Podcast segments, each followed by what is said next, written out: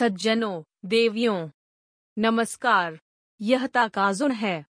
आज भविष्य के लिए ज्ञान जोड़ें। इस बार की थीम कंट्रोल फोकस है।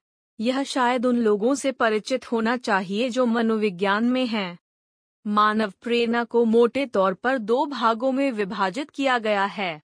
यह सोचने का एक तरीका है कि मानव प्रेरणा को पदोन्नति फोकस और रोकथाम फोकस में विभाजित किया गया है। और अधिकांश लोग काम या अध्ययन स्थितियों में इन प्रतिक्रियाओं में से किसी एक को दिखाते हैं। विशेष रूप से, यह किस तरह का भेद है? मिडिल डॉट प्रमोशन फोकस एक प्रकार का कार्य जो किसी लक्ष्य को प्राप्त करके प्राप्त लाभ पर केंद्रित होता है। वह प्रतियोगिताओं को जीतना पसंद करते हैं और सोने और सम्मान जैसे बाहरी पुरस्कारों से काफ़ी प्रभावित होते हैं। मेरे पास हमेशा बड़े सपने होते हैं और कुशलता से काम करने का एक मज़बूत इरादा होता है। यह मूल रूप से सकारात्मक है, लेकिन चीज़ों के बारे में सोचने और उनके बारे में सोचने के बिना चीज़ों के साथ आगे बढ़ने की कोशिश करना मुश्किल है। काम गलत होने पर जल्दी हतोत्साहित होने की प्रवृत्ति भी होती है। निवारक फोकस। एक प्रकार जो लक्ष्यों को एक प्रकार की ज़िम्मेदारी के रूप में देखता है और प्रतियोगिता से हारने के लिए काम नहीं करता है। अपने कर्तव्य को पूरा करना अंतिम लक्ष्य है, और आप अपने आप को सबसे सुरक्षित स्थान पर रखने की कोशिश करते हैं। वे असफलता से डरते हैं, इसलिए वे अपने काम में सटीक और सावधान रहते हैं और धीरे धीरे और लगातार काम करते हैं। सबसे खराब मानने के लिए आगे बढ़ने की एक मज़बूत प्रवृत्ति है और उन स्थितियों में तनाव नाटकीय रूप से बढ़ता है जहाँ समय का कोई मार्जिन नहीं होता है।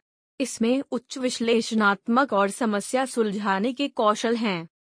इसलिए, एक आसान तरीके से, दूसरे शब्दों में, पदोन्नति फोकस एक हमला प्रकार है जो लक्ष्यों से निपटता है, और रोकथाम फोकस एक रक्षात्मक प्रकार है जो प्रत्येक चीज़ से निपटता है। अधिकांश लोगों का एक या दूसरे पर अधिक ध्यान केंद्रित होता है और काम या अध्ययन के लिए उनकी प्रेरणा उनकी ताकत के आधार पर काफ़ी बदल जाती है। उदाहरण के लिए, कोलंबिया विश्वविद्यालय द्वारा किए गए एक प्रयोग में विषयों को एक रिपोर्ट बनाने और कम से कम तीन दिन बाद इसे प्रस्तुत करने का निर्देश दिया गया था। इस समय, निर्देश देने का तरीका दो पैटर्न में बांटा गया है। एक रिपोर्ट लिखने के लिए सबसे अच्छी जगह और सबसे अच्छा समय की कल्पना करें। उसके ऊपर अपने आप को एक महान रिपोर्ट लिखने की कल्पना करें। एक रिपोर्ट लिखने के लिए सबसे खराब जगह और सबसे खराब समय की कल्पना करें। फिर, अपने आप को एक बुरी रिपोर्ट न लिखने के लिए सावधान रहने की कल्पना करें।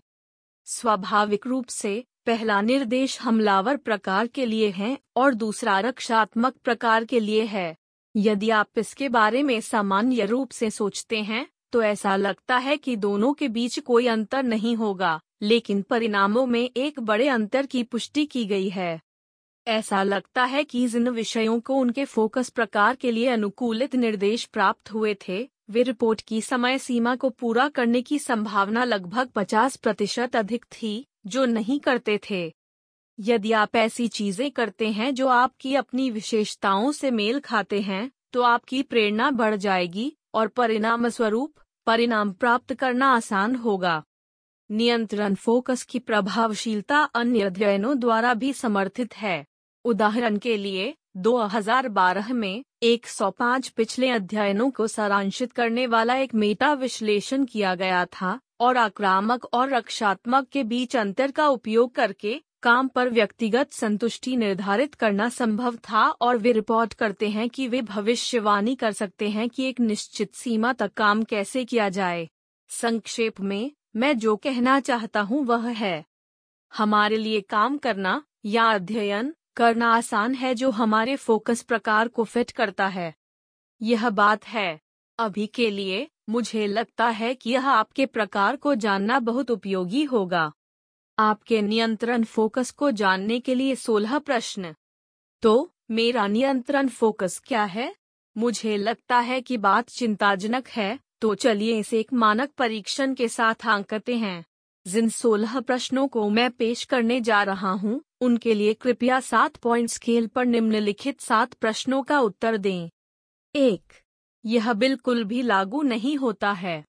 दो लगभग कभी लागू नहीं होता। तीन। यह बहुत लागू नहीं है। चार। मैं भी नहीं कह सकता। पाँच। थोड़ा सा लागू। छ। काफ़ी मामला। सात। बहुत सही। अब प्रश्न इस प्रकार हैं। एक। मैं अक्सर कल्पना करता हूँ कि मैं अपने लक्ष्यों और आशाओं को कैसे प्राप्त कर सकता हूँ। दो। मैं आमतौर पर बुरी घटनाओं से बचने पर अपनी चेतना को केंद्रित करता हूँ। तीन।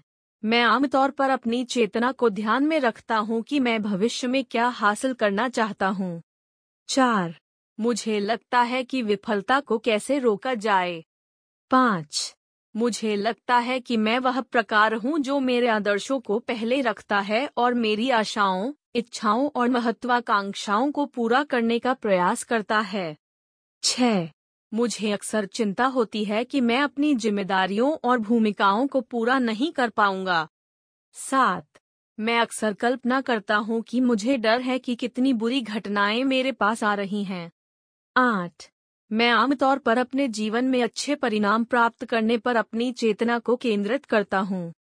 नौ, स्कूल, काम, में, मेरा उद्देश्य अपनी पढ़ाई, काम, में अपने आदर्शों को पूरा करना है। दस। मैं अक्सर सोचता हूँ कि अच्छे ग्रेड कैसे प्राप्त करें। ग्यारह। इस बारे में सोचें कि आप भविष्य में किस तरह का व्यक्ति बनना चाहते हैं। बारह।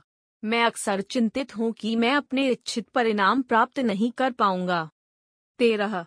मैं अक्सर कल्पना करता हूँ कि मुझे उम्मीद है कि इस तरह की चीज़ें कैसे सच होंगी। चौदह। स्कूल में, काम पर, मैं अपनी पढ़ाई, काम में विफलता से बचने का लक्ष्य रखता हूँ।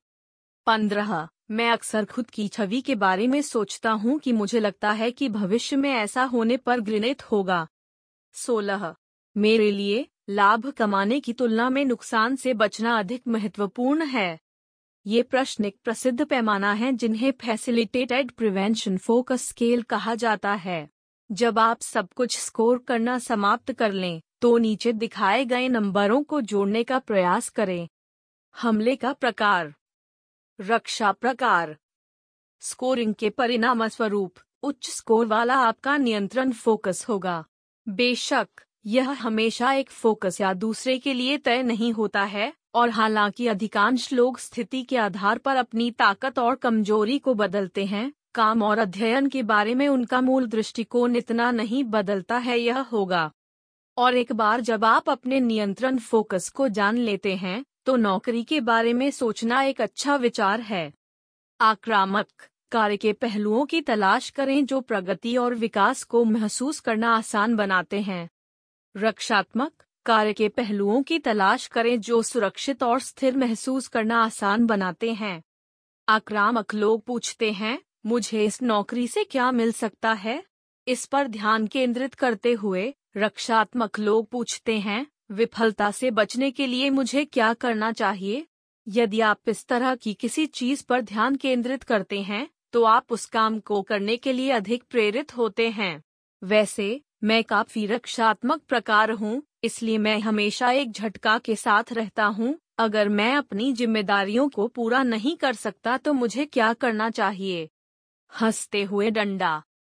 हर व्यक्ति में अपना जीवन बदलने की शक्ति होती है। आज सबसे छोटा दिन है। आय ज्ञान के साथ कार्रवाई करें और अपने भविष्य के लिए आगे बढ़ें। यदि आप एक सज्जन और एक महिला हैं जो कहती हैं कि यह अच्छा था तो कृपया हमें एक उच्च रेटिंग दें और चैनल की सदस्यता लें। फिर फिर से।